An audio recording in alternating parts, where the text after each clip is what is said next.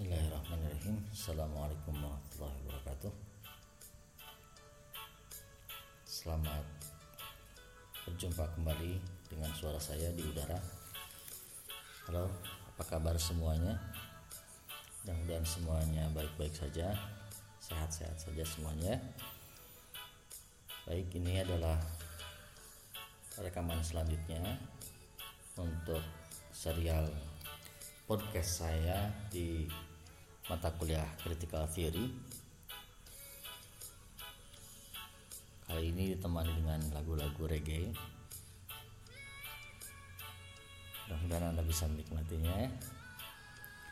Baik, uh, serial kuliah kali ini mengambil episode psikoanalisis uh, mohon maaf bagi yang mendengarkan tapi tidak mengambil mata kuliah atau pendengar umum. Uh, tentu ada sedikit uh, distraksi ya karena penjelasan-penjelasan saya lebih didasarkan pada materi perkuliahan tentunya yang sudah disediakan di buku saya uh, bukunya berjudul Critical Theory The Contemporary Theory on Culture, Art, Language, and Literature. Uh, di buku ini banyak sekali teks dari para tokoh yang kita atau yang kami bahas. Dan untuk episode kita kali ini yaitu untuk psikoanalisis tentu seperti biasa ada dua topik yang akan saya jelaskan sesuai dengan course plan yang ada. Topik yang pertama adalah the psyche of and in literature. Dan akan diwakili oleh teksnya Sigmund Freud berjudul Creative Writers and Their Dreaming. Um, di bahasa Jermannya ini Sigmund Freud menulisnya dalam bahasa Jerman. Itu berjudul judul aslinya adalah Der Dichter und Fantasieren. Der Dichter und Fantasieren Kemarin di diskusi-diskusi kita yang sudah kita laksanakan di uh, eh, WA group kelas online kita real real time kelas kita ada beberapa bahkan presenter uh, yang membaca atau yang mengucapkan Sigmund Freud ya. Itu salah ya. Yang betulnya adalah Sigmund Freud. Nah, itu untuk pengucapan nama uh, Sigmund Freud. Harus benar ya nanti Freudnya marah. Baik. Uh, Freudnya sudah mati. Dan topik yang kedua adalah language and human unconsciousness uh, bahasa dan ketasadaran manusia. Kalau yang pertama adalah bagaimana kita bisa melihat psyche atau kejiwaan psyche itu kejiwaan yang jiwa of and in literature dipakai garis miring ya. Jadi of garis miring and garis miring in literature jadi kejiwaan dalam uh, kejiwaan sastra kejiwaan dan sastra kejiwaan dalam sastra. Ya tidak perlu diterjemahkan sebetulnya. Tapi untuk pendengar umum saya terjemahkan saja ya. Dan yang kedua adalah language and human unconsciousness ini diwakili oleh uh, salah seorang pemikir yang cukup kontroversial.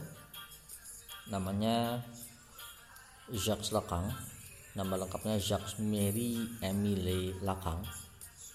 Uh, kita kenali kemudian dengan istilah atau nama belakangnya saja atau lakang ya. Nama belakangnya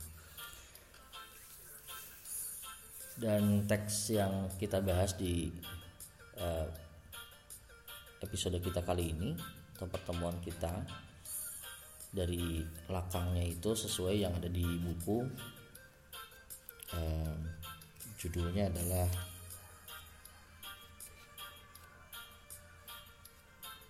uh, apa ya? Judulnya judul tulisannya adalah the insistence of the latter in the unconscious origin since Freud. Nah, ini cukup menarik, bahkan sangat menarik menurut saya, uh, karena Lakang ini sebetulnya tidak sedang membicarakan psikoanalisis secara uh, bidang ilmu psikoanalisisnya ya Lakang itu lebih tertarik dengan teori bahasa sebetulnya. Tapi uh, teori bahasa sosur ya. Tapi dia kemudian mencoba menggabungkan bahkan membuat satu paduan yang sangat unik yang sangat khas antara Saussurean linguistics dengan uh, Freudian psychoanalysis Baik kita mulai. Uh, yang Anda bisa lakukan pertama kali untuk membahas ini terutama yang mengikuti mata kuliah adalah dengan membuka slideshow. Uh, yang saya ungkapkan barusan itu ada di cover slideshow saya. Dan Selanjutnya kita buka slideshow yang pertama Freudianism some basics. Um, di sini saya menjelaskan sedikit uh, dasar-dasarnya saja ya dari Freudianism. Dasar-dasarnya. Um, anda harus tahu bahwa di teori psikoanalisis banyak sekali uh, kajian-kajian uh, atau atau hal-hal yang mungkin menurut um, norma kita itu mungkin kontroversial ya. Sangat kontroversial mungkin bahkan. Um, ada beberapa peristilahan yang akan saya pakai di sini yang akan saya jelaskan itu sangat berkaitan dengan tubuh manusia.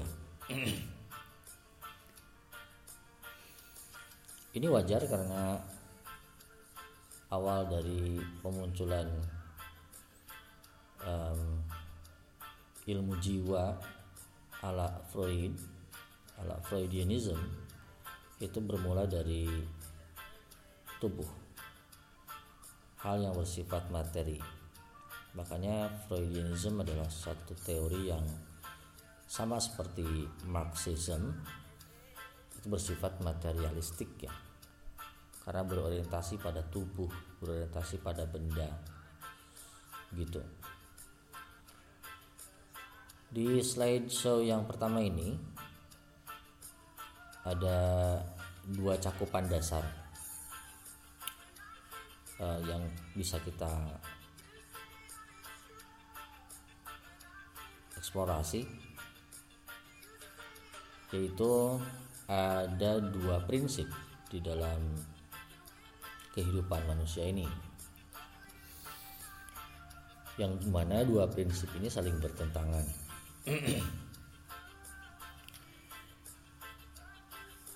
Yang pertama adalah pleasure principle yang kedua adalah reality principle.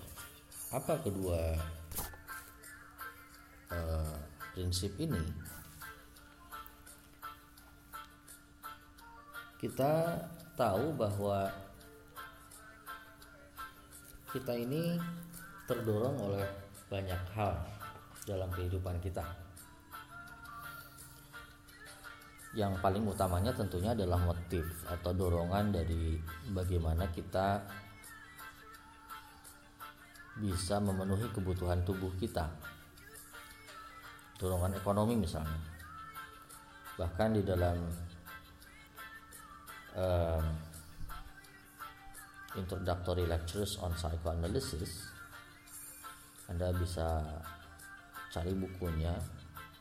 Ada satu kalimat yang cukup fenomenal menurut saya karena yang mengucapkannya adalah Freud bukan bukan ahli ekonomi ambil contoh bukan Karl misalnya. Kalimat itu adalah begini. The motive of human society is in the last resort an economic one. Jadi motif manusia itu motif masyarakat pada akhirnya akan selalu memunculkan tujuan yang berorientasi pada ekonomi pemenuhan hajat hidup manusia. Dan sejarah telah membuktikan peradaban manusia membuktikan bahwa pada dasarnya manusia memang selalu bertarung untuk itu pemenuhan hajat hidup manusia itu sendiri ya. Seperti itu dan oleh karenanya karena kita harus memenuhi kehidupan atau memenuhi hajat hidup kita sebagai manusia akhirnya kita kecenderungan kita itu adalah selalu menekan. Kita harus menekan kecenderungan untuk bersenang-senang gitu karena kecenderungan untuk bersenang-senang itu uh, bertolak belakang dengan kecenderungan untuk memenuhi hajat hidup kita. Jika kita tidak berupaya untuk uh, survive dalam kehidupan ini dengan cara bekerja misalnya menghasilkan uang kemudian makan dari uh, apa membeli makanan dari uang itu kemudian bekerja lagi dan sebagainya kita akan uh, simply lie around all day doing nothing kita bakal rebahan terus Nah, kayak hari ini atau konteks hari ini mungkin Anda banyak yang rebahan ya. Karena social and physical distancing. Dua istilah yang hari ini menjadi populer sekali. Tapi kan tentunya tidak tidak begitu. Anda kan tetap saja harus kuliah dengan beragam metode dosen yang dosen selenggarakan kuliah daring ya online kelas Anda tetap mengerjakan tugas. Saya juga sama. Tetap bekerja. Tetap ngoprek laptop ya. Tetap membaca buku dan sebagainya jadi sebetulnya nggak ada konsep rebahan itu. Karena kita harus menekan konsep rebahan itu sedemikian rupa supaya kita bisa survive gitu. Kalau anda cuma rebahan tidak mengerjakan tugas dan sebagainya kan otomatis nanti nilai mata kuliah anda kan jadi jadi E ya gagal anda jadi secara psikologis anda eh, keinginan untuk bersenang-senang itu ditekan. Oh ini bukan liburan ya nah seperti itu. Ini adalah belajar jarak jauh. Anda tidak liburan. Lalu ketika lalu apa kaitannya dengan dengan yang bekerja dengan itu semua dengan kesenangan? Ya dorongan-dorongan kesenangan itu kan sangat sangat alamiah sangat naluriah. Alami sangat e, berkaitan dengan insting ya naluri nature dan sebagainya ya. Dan kesenangan-kesenangan itu tumbuhnya selalu dari dari dalam diri dari dari tubuh. Dorongannya ya maksudnya dorongan untuk bersenang-senang itu selalu tumbuh dari tubuh dari keinginan tubuh. Kenapa bisa seperti itu? Anda cuci mata ke mall dan sebagainya kan semuanya berawal dari mata dari dari apa yang bisa dilihat dari apa yang bisa didengar misalnya. Anda belajar online misalnya dari uh, mana-mana misalnya. Kan seperti itu itu kan kesenangan. Ini dorongan-dorongan dari tubuh yang dibenturkan kemudian dengan reality principle atau prinsip realitas. Jadi yang tadi dorongan-dorongan itu adalah real pleasure principle, sedangkan bekerja, kuliah, mengerjakan tugas itu reality principle namanya. Jadi setiap manusia itu selalu memiliki satu proses berkehidupan untuk selalu menekan pleasure principle. Makanya di slide show saya reality principle ini sifatnya menekan. Pleasure principle sifatnya mendorong ke atas gitu. Reality principle menekan ke bawah. Nah, selalu begitu. Ini pertarungan antara pleasure principle dan reality principle selalu akan ada. Nah, dorongan-dorongan hasrat ya. seksualitas misalnya termasuk di dalamnya seperti itu. Karena seksualitas juga dari tubuh, apalagi Freud memang selalu mengacu pada tingkatan uh, seksualitas itu atau konteks uh, seksualitas itu. Nah, selanjutnya dari dorongan-dorongan itu dan tekanan-tekanan dari uh, reality principle, kalau tekanannya semakin banyak, pelajaran prinsipalnya ditekan semakin keras ke bawah semakin melesak ke dasar yang paling bawah di dalam jiwa kita. Maka misalnya gini dengan dengan anda terbebani sekarang mungkin mungkin ada beberapa yang hanya tugas saja beberapa dosen yang hanya tugas saja atau apa dan sebagainya gitu bukan cuma itu bekerja misalnya tekanan dari bos.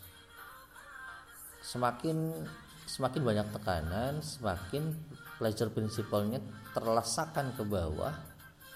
Dan oleh karenanya uh, kita menjadi sakit. Kita menjadi sakit. We are likely to fall sick gitu.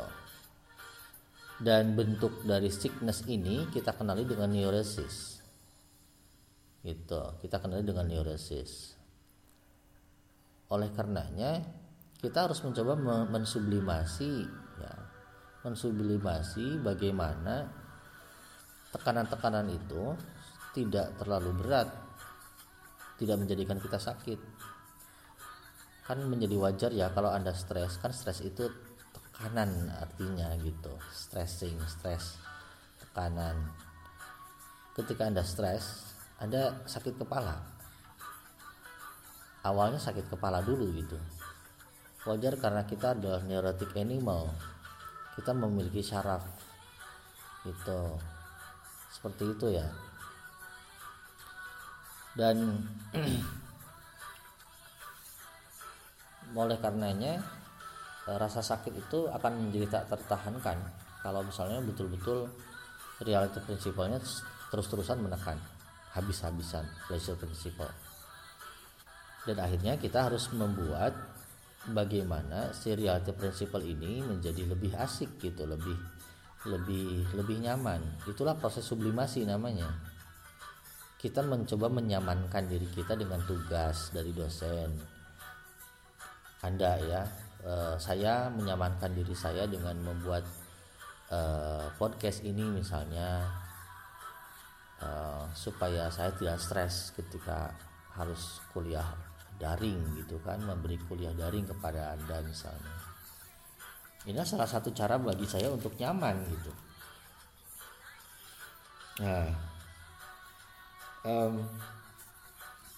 sehingga kita adalah bagi Freud kita adalah manusia atau makhluk yang memang mengarahkan perilaku kita itu pada a more socially valued end gitu. A more socially valued end. Kita lebih mengarahkan pada tujuan akhir dari perilaku kita itu lebih sosial lebih mencoba nyaman dengan realitas. Nah, seperti itu. Dan bisa jadi bisa jadi tugas dorongan-dorongan keinginan apa pun anda ya dari dalam diri anda ketika ditekan oleh reality principle berarti tugas tugas anda yang anda bereskan yang anda kerjakan sehingga sampai beres misalnya orang-orang yang bekerja dengan tekanan sedemikian rupa dari bosnya masing-masing misalnya. Akhirnya tugas-tugas itu ketika terselesaikan pekerjaan-pekerjaan itu ketika terselesaikan bisa jadi itu adalah bentuk sublimasi.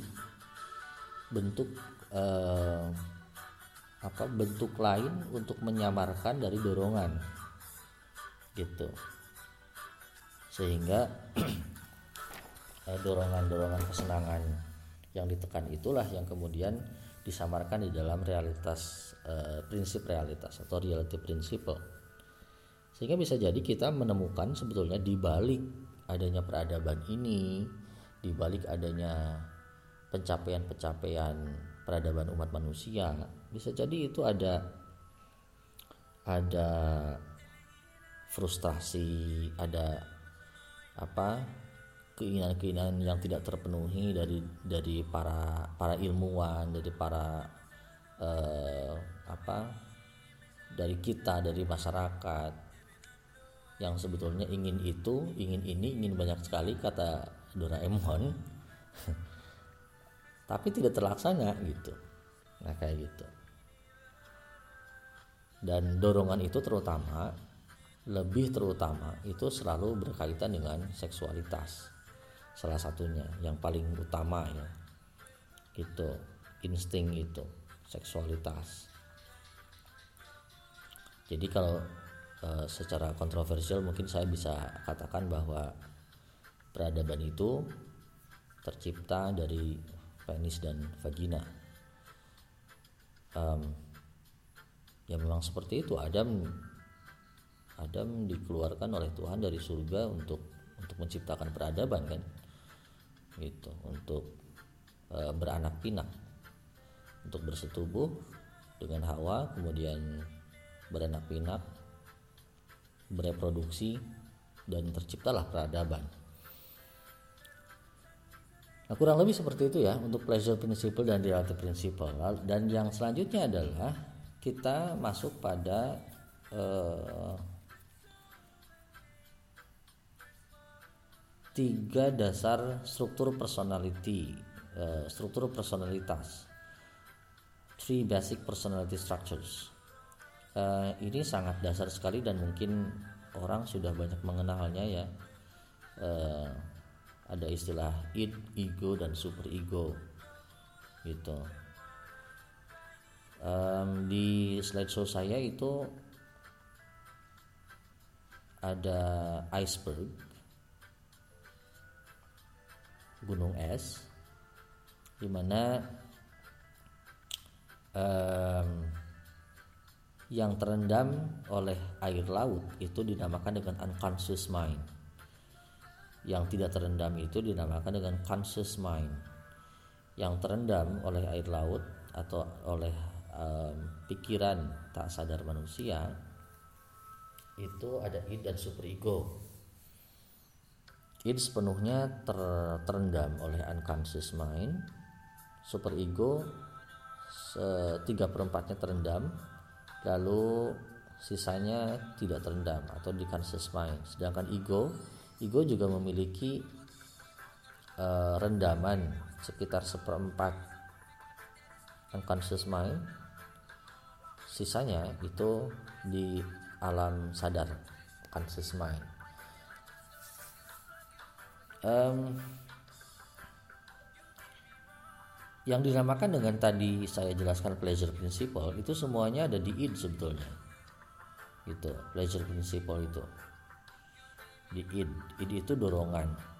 Impuls impuls dorongan drives yang berkaitan dengan semua jenis keinginan manusia.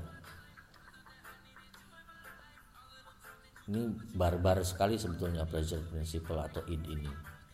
Jadi dan bahkan bisa jadi jahat. Gitu saya yakin bahwa dalam pikiran manusia setiap manusia pernah terlintas satu kali atau bahkan beberapa kali minimal satu kali pernah terlintas uh, ingin membunuh misalnya gitu. Nah itu itu id namanya dorongan. Nah, kemudian ada ego ego itu sebagai pelaksana. Pelaksana dari dorongan dari id itu. Tapi ego ini bersinggungan dengan super ego. Super ego itu adalah sederhananya ya saya langsung katakan saja ini norma lah semacam norma. Semacam aturan gitu. Keyakinan seperti itu ya itu super ego. Termasuk di dalamnya adalah religiusitas keagamaan keyakinan kepada Tuhan. Itu ada di super ego. Itu ketika dorongan id ini uh, keras ego ini gampang ingin sekali melaksanakan. Tetapi super ego kadang menahannya. Itu oleh karenanya ego juga terendam unconscious mind, super ego terendam juga unconscious mind. Tapi ada sisi yang tidak terendamnya. Karena apa? Super ego itulah yang kemudian bisa menyeimbangkan id. Gitu. Saya sering mencontohkan sederhana ya. Kalau Anda di jalan ketemu uang nemu uang selembar 2000 rupiah mungkin. Ah cek Sunda nama tuh paduli ya.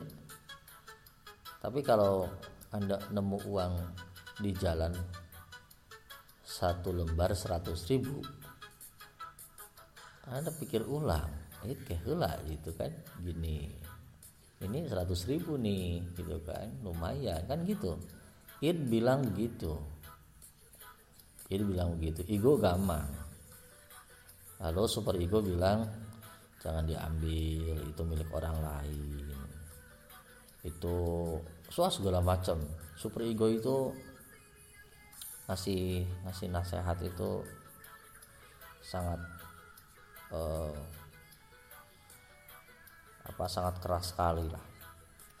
Ini juga sama gitu ambil gitu. Nah ini terlep ter, ter, apa, terserah ego ini pelaksananya akan seperti apa dia akan melaksanakan untuk ngambil uang seperti dorongan dari id atau su, atau super ego yang menang gitu. Uh, gimana kalau di, tahun-tahun sebelumnya selalu ada yang nanya kalau disederhanakan id itu setan super ego malaikat gimana pak? Hmm, boleh sih. Secara sederhananya mungkin walaupun agak kurang tepat juga gitu tapi untuk sekadar untuk melihat bahwa id itu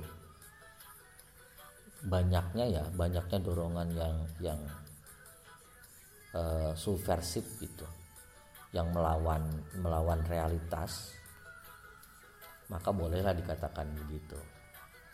Id itu setan super ego malaikat. Nah seperti itu um, makanya saya menjelaskan atau menulis di sana the tip above the water represents consciousness and the vast region below the surface symbolizes the unconscious or subconscious mind. Of Freud's three basic personality structures id ego and superego only the id is totally unconscious. Nah seperti itu. Reality principle itu adalah yang tidak terendam oleh air laut yang itu reality itu reality principle. Jadi bisa jadi ego bisa jadi super ego itu itu reality principle. Makanya norma-norma batasan. Kan ada yang tertulis. Ada yang bisa kita sadari. Um, tidak boleh menggunakan sandal capit untuk masuk ke gedung fakultas misalnya. Itu aturan tertulis. Dan itu adalah super ego. Salah satu super ego.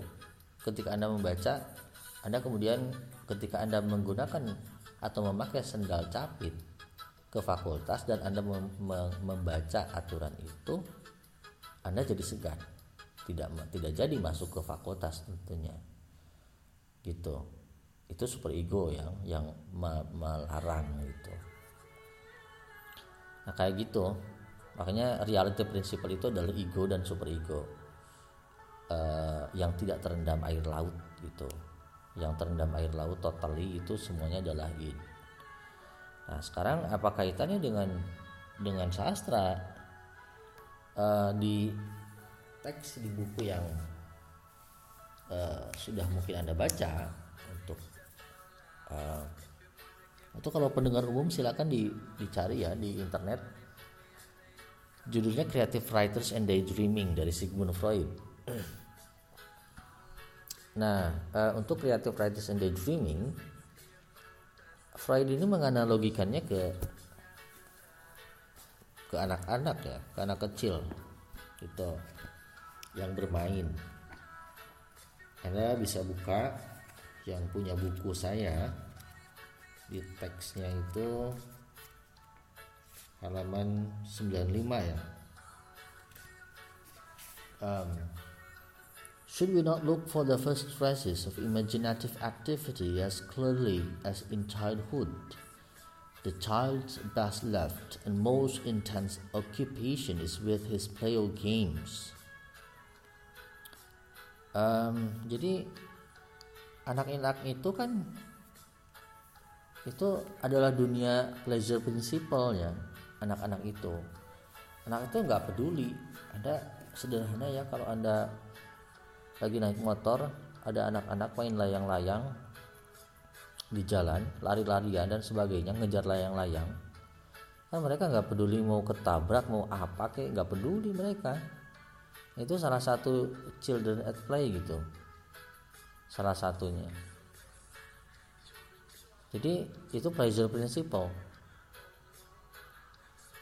Uh, di diskusi-diskusi kita ada yang menanyakan ini anak-anaknya di usia berapa? Ya dari lahir sampai kurang lebih usia 7-8 tahun ya. Usia 7-8 tahun itu adalah usia di mana eh, anak-anak mulai mulai tumbuh untuk mengenali semakin semakin paham dengan dengan super ego gitu. Dengan ego dan super egonya. Nah gitu. Reality principle kalau di bawah itu biasanya pleasure principle-nya lebih dominan. Makanya children at play mereka kan serius ya. Jadi kata Freud itu jangan salah anak-anak yang bermain itu kan mereka serius. Mereka itu shifting using and taking reality to imagination. Mereka itu mengubah menggunakan dan membawa realitas pada imajinasi dia selalu selalu serius. Mereka di di gambar saya di slideshow saya itu ada dua anak yang sedang bermain cat ya. Ya secara serius meng, apa mencoret-coret mengecat apa pun. Dan mereka serius-serius saja. Anda kan serius saja main-main mainin apa ya mainin guling itu sebagai uh, banana boat misalnya itu kan. Ketika ketika masih kecil kan bisa jadi begitu. Itu anak-anak itu begitu. Dan uh, ketika mereka akhirnya tumbuh besar pleasure prinsipalnya mulai ditinggalkan. Mereka kemudian mengenali banyak sekali reality principle. Ternyata oh tidak tidak seperti dalam imajinasinya juga kehidupan itu gitu kan? Ternyata tidak tidak seindah gitu. Realitas itu tidak seindah imajinasi gitu.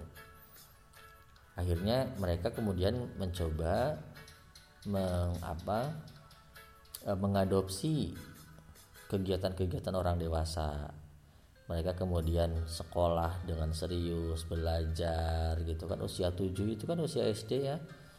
Udah serius mulai serius belajar. Walaupun kadang impuls dan drive dari pleasure principle-nya masih muncul gitu kan. Tetapi mulai bisa menekan mulai bisa mengenali oh itu jahat itu jahat oh ini benar dan sebagainya. Jadi sederhananya semua yang dikatakan jangan itu adalah menjadi reality principle salah satunya menjadi super ego dilesakan dari dari dari masa dari kecil gitu. Nah kayak gitu. Bahkan dari bayi ya. Bayi itu kan pleasure principle banget. Dia nggak mau tahu. Pokoknya uh, mau ee nangis mau apa? Mau nenek nangis. Mau apa pun nangis. Jadi dia nggak peduli bayi itu nggak peduli. Yang penting aku ter aku terpuaskan gitu. Itu pleasure principle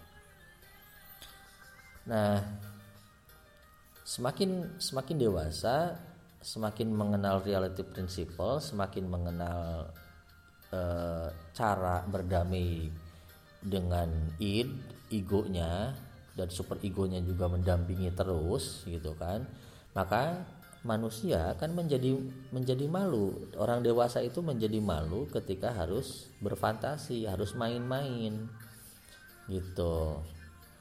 Orang dewasa itu oh sorry untuk main-main gitu. Orang dewasa itu malu untuk masa orang dewasa kayak saya misalnya atau anda misalnya sekarang uh, usia usia berapa Anda ya? Mahasiswa semester 6 20-an ya 20 21 mungkin itu Anda masih yang perempuan misalnya masih main Barbie Barbian gitu kan? Anda bawa Barbie ke ke kampus dan Anda main Barbie di kampus bayangin. Kan malu ya pasti pasti banyak yang ngetawain Anda gitu Nah, itu akhirnya makanya jatuh-jatuhnya orang dewasa itu supaya tidak malu, mereka itu berfantasi gitu, saudara. Mereka berfantasi. Nah, kalau sudah berfantasi, urusan fantasi ini ada dua kata kata kalau kata Freud. Kalau tidak erotic wishes, pasti ambisius wishes. Kalau tidak keinginan-keinginan yang erotik, yang berkaitan dengan seksualitas pasti keinginan-keinginan keinginan yang uh, berkaitan dengan ambisi. Pencapaian di reality principle itu ingin seperti apa ingin menjadi apa. Kata Freud perempuan itu jatuhnya lebih ke erotic wishes kalau laki-laki ke ambisius wishes. Kenapa bisa seperti itu? Karena dorongan dari uh, apa ya impuls uh, ambisi laki-laki itu lebih kuat, lebih powerful gitu. Dorongan bahwa ini sebetulnya ada kaitannya dengan Oedipus kompleksnya Freud ya, tapi saya kepanjangan kalau harus menjelaskan Oedipus kompleks. Anda cari informasi saja sendiri ya terkait terkait dengan Oedipus kompleks. Uh, intinya adalah ketika seorang anak laki-laki itu mengidentifikasi reality prinsipalnya harus seperti bapaknya yang bertanggung jawab dan sebagainya maka dia lebih mengedepankan ambisius wishes. Gitu. Makanya dia serius belajar misalnya atau misalnya dia akan uh, bekerja dengan serius dan sebagainya gitu. Karena punya tanggung jawab. Nah sedangkan perempuan itu uh, kaitannya dengan Oedipus kompleks lagi. Saya tidak akan terlalu banyak menjelaskan itu. Silahkan cari informasi sendiri. Perempuan itu lebih terdorong untuk uh, seperti ibu ya yang kemudian um, menikmati hasil gitu. Menunggu gitu. Makanya erotic wishes itu makanya erotic wishes yang kemudian banyak muncul. Walaupun ini inilah yang kemudian ditentang. Salah satunya ditentang oleh Lakang juga gitu teori ini.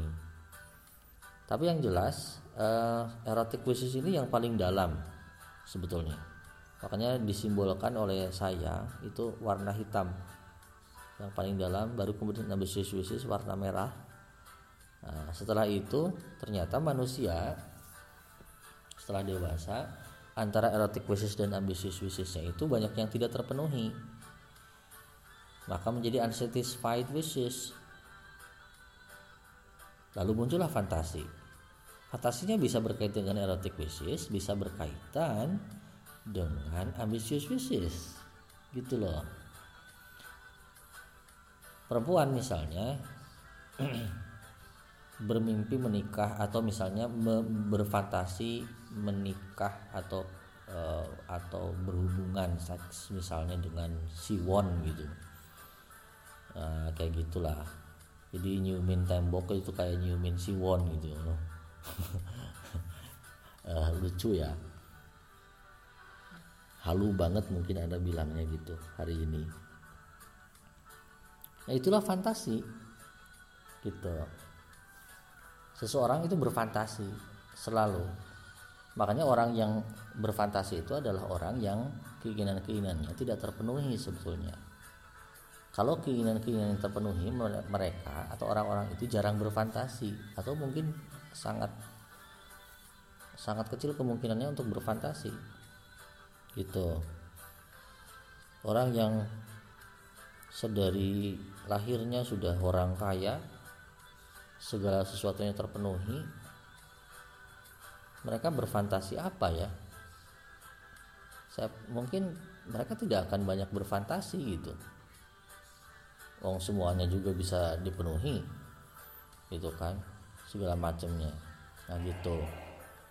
Atau ini ada tokek pasti kerekam.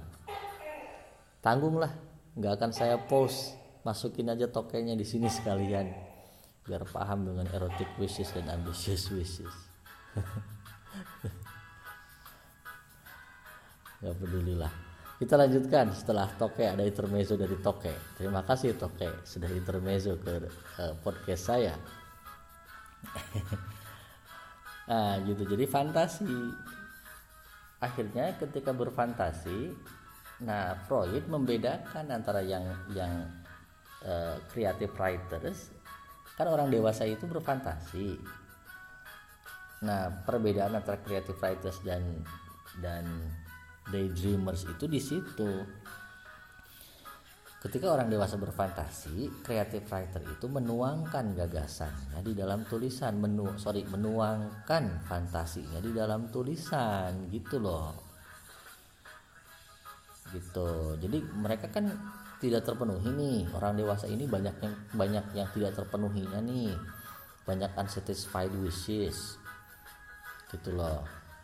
Lalu setelah itu setelah tidak karena banyak tidak terpenuhinya maka orang dewasa berfantasi. Ketika berfantasi orang yang kreatif dia bisa bikin karya seni dia, dia bisa bikin lukisan dia bisa bikin uh, karya sastra, novel, cerpen, puisi misalnya, makanya dialihkan. Nah gitu. Creative writers itu persis seperti children at play, dia serius. Dia serius bahwa dia tahu bahwa kan anak yang bermain itu gini ya. Ketika anak bilang bahwa pulpen ini adalah pesawat, kan dia tahu itu pulpen sebetulnya. Tapi kekeh dia mau bilang ini pesawat ayah ini pesawat gitu. Tapi itu pulpen nah iya pulpen tapi ini pesawat nah kan gitu. Kan lucu ya. Nah fantasinya orang dewasa juga begitu. Ketika dituangkan di dalam tulisan di dalam lukisan di dalam karya seni di dalam apa pun sebetulnya dia memunculkan itu. Dia serius menekuni eh, apa seorang seorang penyair misalnya me, menulis puisi serius. Seorang novelis menulis puisi serius. Menciptakan semesta tokoh menciptakan jalan cerita plotnya begini bahkan uh, plot twist misalnya dan sebagainya gitu kan. Dia serius. Dia tapi dia berimajinasi gitu. Tapi dia juga tahu bahwa itu cuma cuma fantasi. Fantasi dia. Sebagai bagian dari pemenuhan pemenuhan keinginan yang tidak tercapai di reality principle nah begitu kalau gitu Pak, berarti eh, karya sastra itu adalah penuangan id dari eh, penulis, betul sekali. Salah satu yang paling utamanya memang begitu. Karya kalau menurut Freud ya, kalau menurut Freud itu.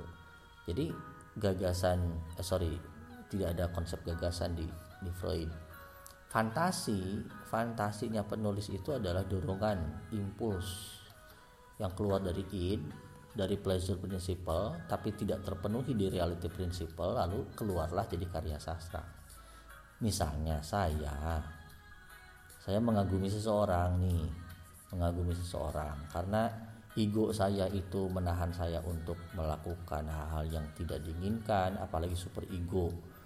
Juga kemudian mem, apa menahan itu menghantam saya dengan norma dengan segala macam. Kan akhirnya apa?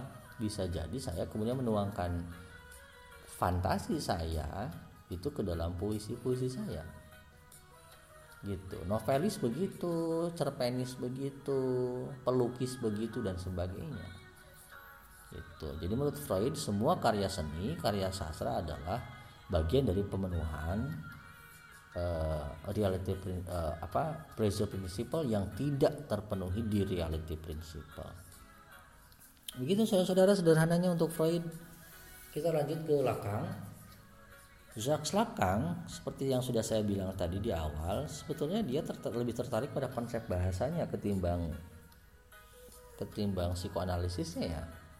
Cuma dia lagi-lagi menggabungkan seperti yang sudah saya bilang tadi, Saussurian linguistics dengan se apa Freudian psychoanalysis. Um, ada dua yang paling utama dari konsep Lacan. Yang pertama adalah konsep tentang bagaimana bahasa itu adalah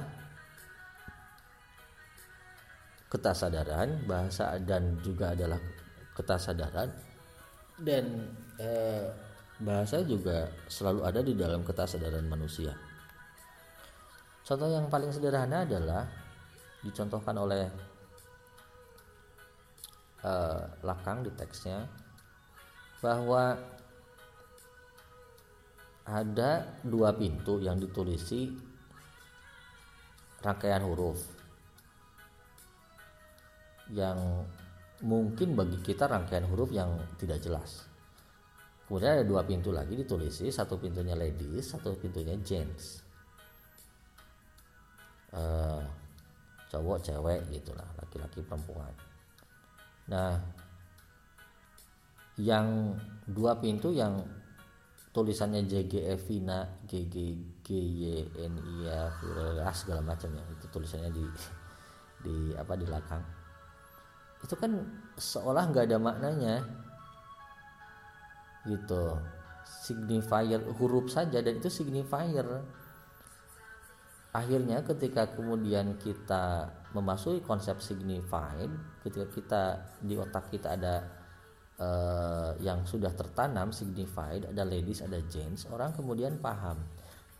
Maka orang tidak lagi uh, ketika melihat kata ladies perempuan yang mau ke kamar kecil ke uh, toilet misalnya di di di mall misalnya atau di terminal atau di mana di stasiun misalnya di tempat-tempat umum kan langsung saja masuk ke situ. Ya pasti nggak akan salah karena itu buat perempuan. Makanya perempuan akan menjerit kalau misalnya uh, di, di apa di pintunya ditulis ladies tapi kok misalnya ada cowok di dalamnya gitu kan. Nah itu yang dinamakan dengan ketasadaran jadi kita langsung masuk saja ke itu karena kita tahu bahwa itu untuk perempuan. Padahal tulisan ladies rangkaian hurufnya L A D I E S itu sama saja rangkaian signifier gitu yang bisa saja tidak ada maknanya gitu loh. Itulah ketasadaran. Makanya semua yang berurusan dengan bahasa dengan refleksi keyakinan kita terhadap realitas sebetulnya itu tak sadar saja. Gitu. Nah makanya eh, struktur eh, bahasa itu selalu struktur tak sadar dari manusia anda mengucapkan satu kata itu kan sudah past tense, satu kata sudah past tense. Tak sadar saja. Itu di unconscious itu adalah di elements of the signifier. Betul bahwa Saussure juga mengutamakan signifier over signified ya. Dikotomi itu.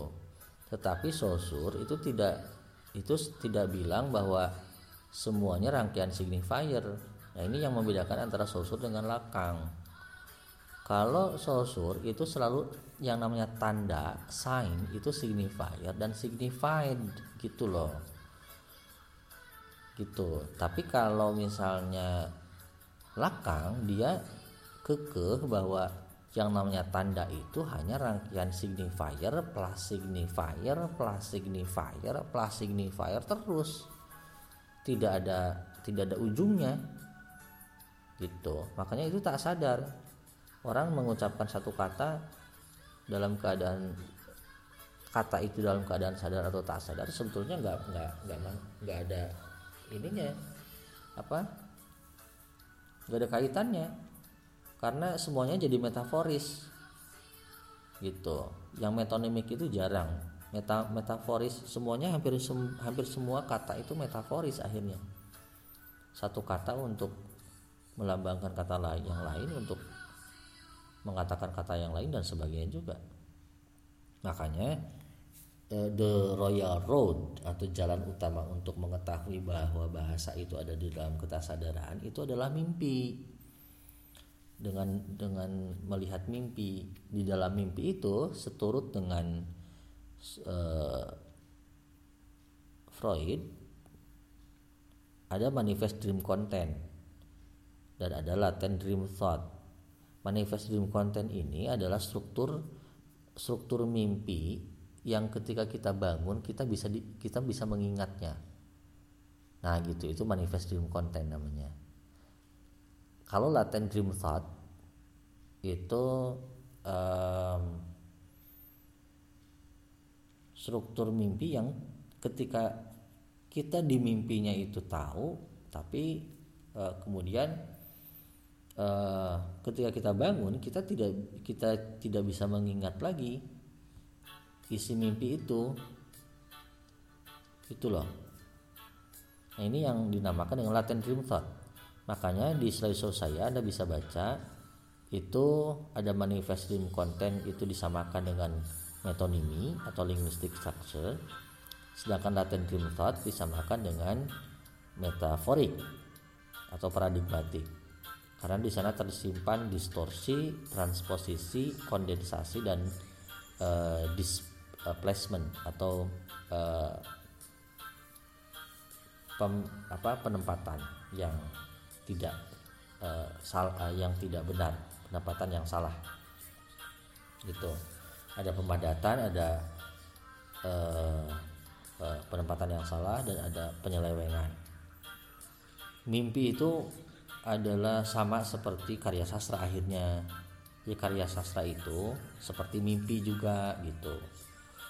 Jadi kalau ingin mendalami lakanian saya psychoanalysis usah eh, silakan di membaca karya sastra itu seperti membaca mimpi. Ada manifest dream content ada linguistic structure-nya dan ada latent dream thought. Itu kemarin ada beberapa di beberapa diskusi ada yang menanyakan bagaimana kalau lucid dream pak. Lucid dream itu kita bisa mengendalikan mimpi. Saya saya bilang sekali lagi mimpi tidak pernah bisa dikendalikan saudara-saudara. Kita hanya bisa mengendalikan alam tak sadar kita unconsciousness. Gitu.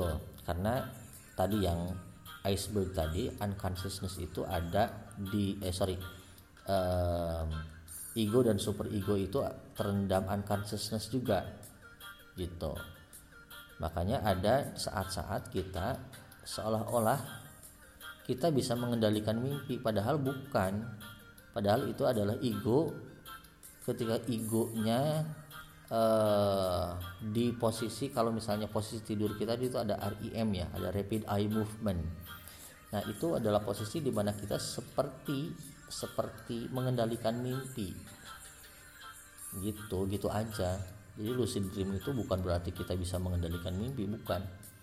Mimpi tidak pernah bisa dikendalikan karena mimpi itu selalu acak. Makanya kata lakang itu signifier plus signifier plus signifier terus gitu. Nah gitu ya. Jadi itu contoh dari unconscious. Dan karya sastra salah satunya juga adalah contoh dari unconscious bagaimana pleasure principle-nya penulis pengarang itu muncul di dalam semesta bahasa di dalam semesta tokoh di dalam semesta cerita yang ada di dalam semua jenis karya sastra. Baik itu saja mungkin sudah sangat panjang. Ini kurang lebih sudah satu jam kayaknya uh, saya berbicara uh, terima kasih atas perhatian saudara-saudara semuanya. Uh, sangat susah untuk meringkas mohon maaf jadi kepanjangan sangat panjang ini. Uh, karena memang harus dijelaskan dulu konsep awal basic dari Freudianismnya. Dan karena kalau tidak seperti itu Anda tidak akan terlalu banyak paham dengan dengan psikoanalisis yang cukup mulai rumit ya. Teorinya mulai rumit nih di sini. Jadi episode psikoanalisis episode yang cukup panjang.